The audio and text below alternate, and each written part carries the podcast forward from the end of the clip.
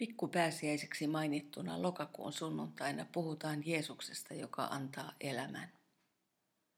Se on tärkeä aihe masentumaan taipuvaiselle, jota marraskuun pimeät jo etukäteen pelottavat ja jonka henki kulkee hämärässä hitaammin.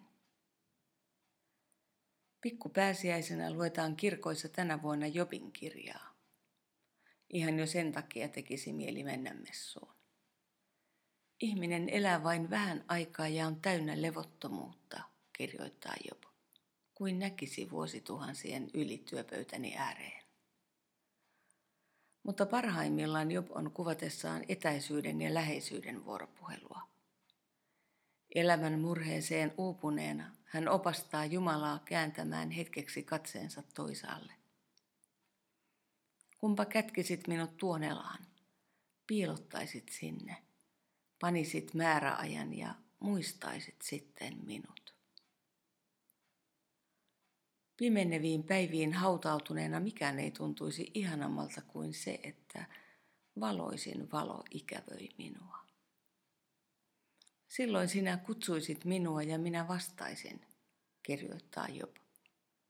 Sinä kaipaisit jälleen sitä, minkä oma kätesi on luonut. Ei voi tuntea tapaamisen iloa, jos ei ole ollut erossa. Hetkistä parhaita ovat ne, kun pitkästä aikaa osutaan yhteen. Ja miten syvästi oivallan kiintymyksen koko kirjon, kun on aika erota.